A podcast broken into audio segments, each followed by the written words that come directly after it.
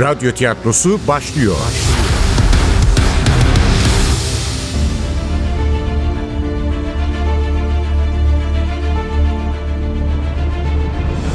Overlockçu Kız 5. Bölüm Eser Ahmet Ümit Seslendirenler Başkomiser Nevzat Nuri Gökaşan Komiser Zeynep Dilek Gürel Komiser Ali Umut Tabak Serhat Şiraz Onur Kırış Gülabi Mustafa Oral Evgenya Funda Kıpçak Efektör Cengiz Saral Ses Teknisyeni Berk Rıdvan Torun Yönetmen Zeynep Acehan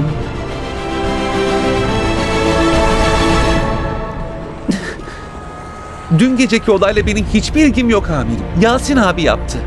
Evet, Yasin abinin marifeti. Bıçağı saplayan oydu. Yasin de kim? Ne işi vardı atölyede? Yok, atölye değil, barın adı kız kurusu. Kız kurusu bardaydık. Ne barı Serhat? Ne kız kurusu? Neden bahsediyorsun? Kız kurusu bar işte. Bakırköy'de, sahilde. Dün gece oradaydık. Herifin biri salça oldu. Yasin abi de sapladı bıçağı. İkimizin de hala şaşkınlıkla baktığını fark edince aptalca bir gülüş döküldü dudaklarından. Yasin deyince anlamadınız tabii. Bardakiler Yasemin diye biliyor Yasin abiyi. Kalender Yasemin. Aslında hiç suçu yok onun. Herif çok üstüne geldi. İlla otele gidelim diyor. İşi var, gücü var. Esenlerin göbeğinde muhasebecilik yapıyor. Kabul etmedi tabii. Ama öteki herif öküzün teki. Israr üstüne ısrar. Sonunda Yasemin ablaya dokunmaya kalktı. Yasemin abla kalender falan ama daha fazla dayanamadı. Çektiği gibi bıçağı sapladı herife. Yanlış anlamayın. Yani Yasemin ablayı yakaladığınızda bunu da göz önünde bulundurun diye anlatıyorum. Yok evladım. Yok anlamayız. Biz kalender Yasemin'in peşinde değiliz. Başka bir meseleyi konuşacağız. Ne? Ne meselesi? Benim pis bir işim yok amirim. Biz kendi halinde insanlarız. Uyuşturucu falan yok bizde. Bakın burada namusumuzla ekmeğimizi kazanıyoruz. Onlar gibi değilim diye iftira atıyorlar. Gülseren'i tanır mısın? Sizin köylünüzmüş. Şu benim yavuktum olan Gülseren mi? Niye gülüyorsun? Neymiş komik olan? Ya kusura bakmayın amirim ama zavallı kızla beni evlendireceklerdi. Benimle diyorum. Baksanıza benimle. Nasıl olacaktı o iş? Ama kan davanız varmış. Gülseren'i sana vererek... Vardı amirim. Benim küçük dayım Mehdi'yi öldürmüşler yıllar önce. Çocuktum ben o zamanlar. Köyün Şıhı Settar Efendi de kan akmasın diye kendince bir çözüm bulmuş. Güya onların kızlarını bana verecekler ama bizimkiler zaten vazgeçmişlerdi. Yetişkin bekar erkek kalmamıştı ki sülalede. Herkes evli barklı, herkesin çoluğu çocuğu var. Bıkmışlar zaten kan davasından. Laf aramızda bizim Mehdi dayı da pek sağlam ayakkabı değilmiş.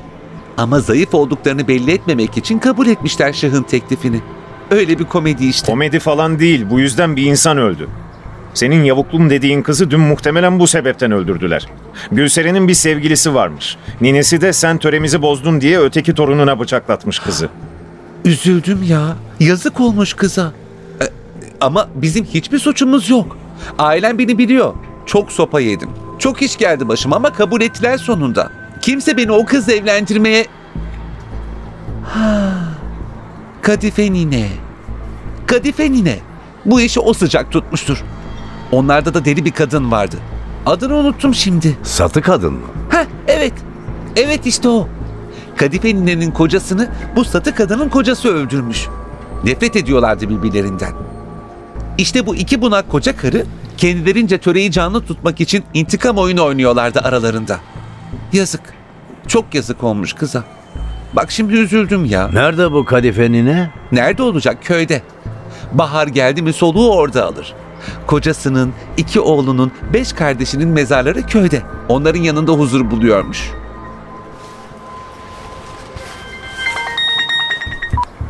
Alo? Aa Zeynep efendim. Nedir vaziyet? Hem hastanedekilerle hem de internet kafedekilerle konuştum başkomiserim. Zanlıların söylediklerini doğruluyorlar. Zekeriya Dişbudak bütün gece annesinin başucundaymış. Bayram Şengezer'le Duran Çanakçı da Yörem internet kafede bahis oynamış sabaha kadar. Sadece bir kişi değil, en az üç kişi onayladı ifadelerini. Anladım Zeynep. O zaman hastanede buluşalım. Gül abi de ayılmak üzeredir. Tamam başkomiserim. Ben hastaneye intikal ediyorum o zaman. Bizim de işimiz bitti. Orada buluşalım Zeynep'ciğim. Telefonu kapattıktan sonra Serhat'ı da manavında gündelik dertleriyle baş başa bırakıp emektara doğru yollandık.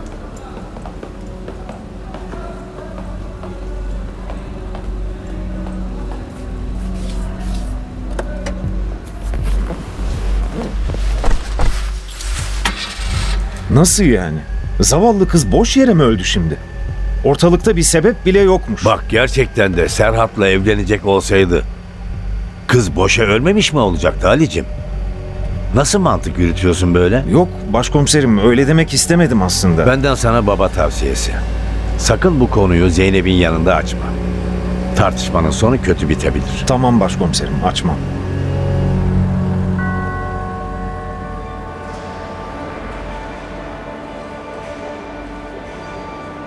Zeynep bizden önce varmıştı hastaneye. Kapıda bekliyordu. Gülabi ikinci kata almışlar başkomiserim. Az önce indim yanından. Biraz sersemliği var ama kendisine söylenenleri anlıyor. Rahatça konuşabilir.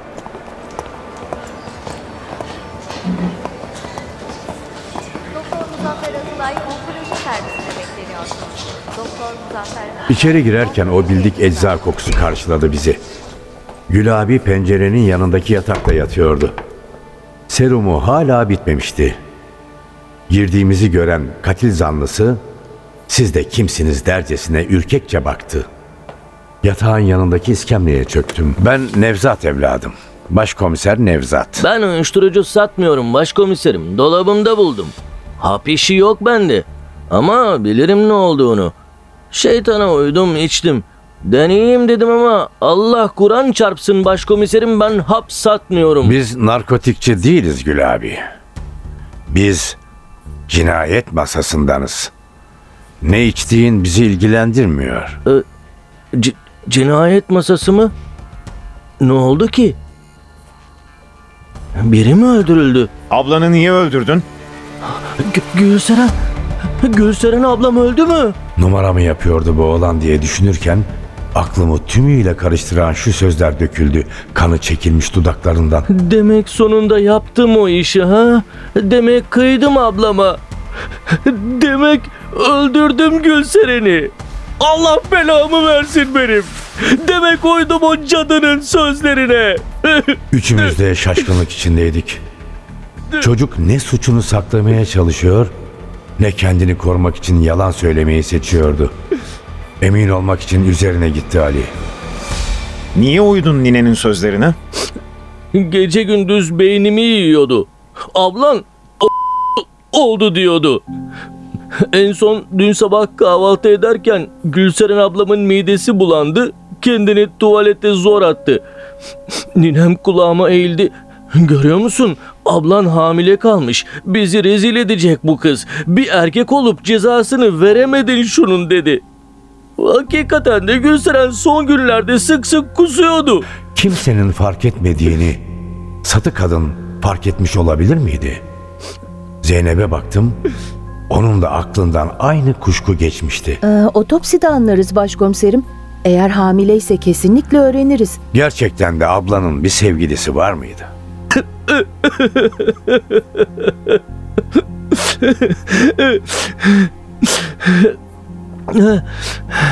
Önce Zeko diye biri vardı. Aslında arkadaşımızdı Zeko. Abimizdi. Niyeti kötüymüş. Yapmaması gerekeni yaptı. Ablama asıldı. Belki başlarda ablamın da gönlü vardı. Biraz da bizim zorumuzla bıraktı. İyi de yaptı. Yaramaz adamdı.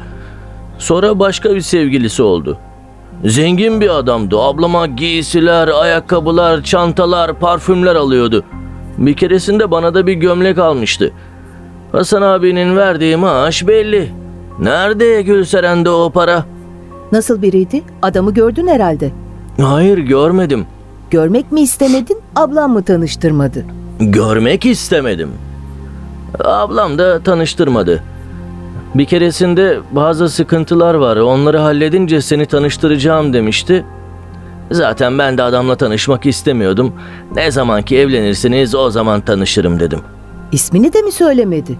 Yok ne ismini söyledi ne fotoğrafını gösterdi. Adamı döveceğimden korkuyordu herhalde. Peki Gül abi, şimdi sana zor bir soru soracağım. Gerçekten zor bir soru ama bunu sormam lazım. Dahası ne kadar zor olursa olsun sen de bu soruyu cevaplamak zorundasın. Bize Gülseren'i nasıl öldürdüğünü anlatır mısın? Hatırlamıyorum ki. Hiçbir şey hatırlamıyorum. Son aklımda kalan Hasan abinin elimi sıkıp atölyeden ayrılışı. Saat 8 falan olmalı. El ayak çekilince de o zıkkım haptan içtim. İşte hepsi bu. Ama hapı dolapta buldum diyorsun. Kilitli değil miydi dolap? Ha, kilitliydi. Ona şaşırdım zaten. Benden başka kimse hapı dolaba koyamazdı. Başka kimde vardı anahtar? Bilmiyorum ki. Bana Hasan abi vermişti işe girdiğimde. Vallahi yalan söylemiyorum başkomiserim. Vallahi hatırlamıyorum. Tamam ben öldürmüşümdür ablamı. Başka kim öldürecek ama hatırlamıyorum işte.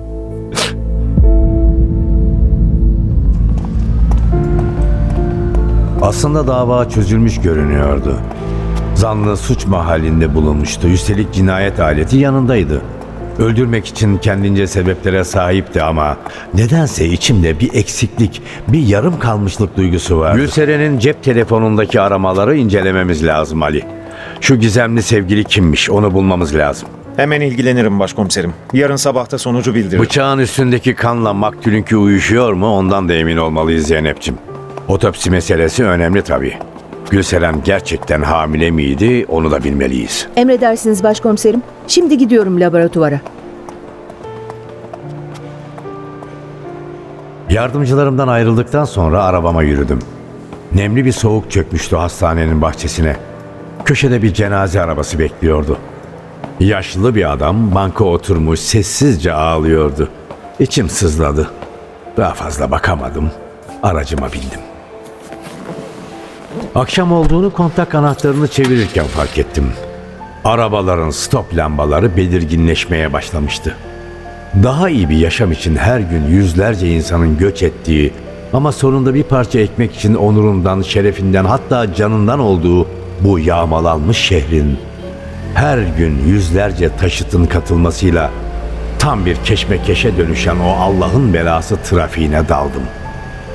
Niyetim eve gitmekti. Direksiyonu balata doğru kırarken çalmaya başladı telefonum. Kadim sevgilim arıyordu. Sevinçle açtım. Alo Evgenya nasılsın?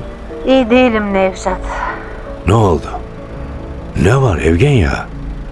Aziz. e, Aziz'i anaokulundan atmak istiyorlar.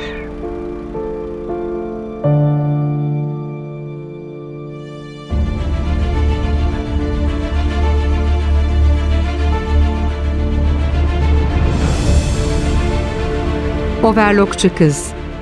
Eser Ahmet Ümit. Seslendirenler Başkomiser Nevzat Nuri Gökaşan. Komiser Zeynep Dilek Gürel. Komiser Ali Umut Tabak. Serhat Şiraz Onur Kırış. Gülabi Mustafa Oral. Evgenya Funda Kıpçak. Efektör Cengiz Saral. Ses Teknisyeni Berk Rıdvan Torun. Yönetmen Zeynep Acıhan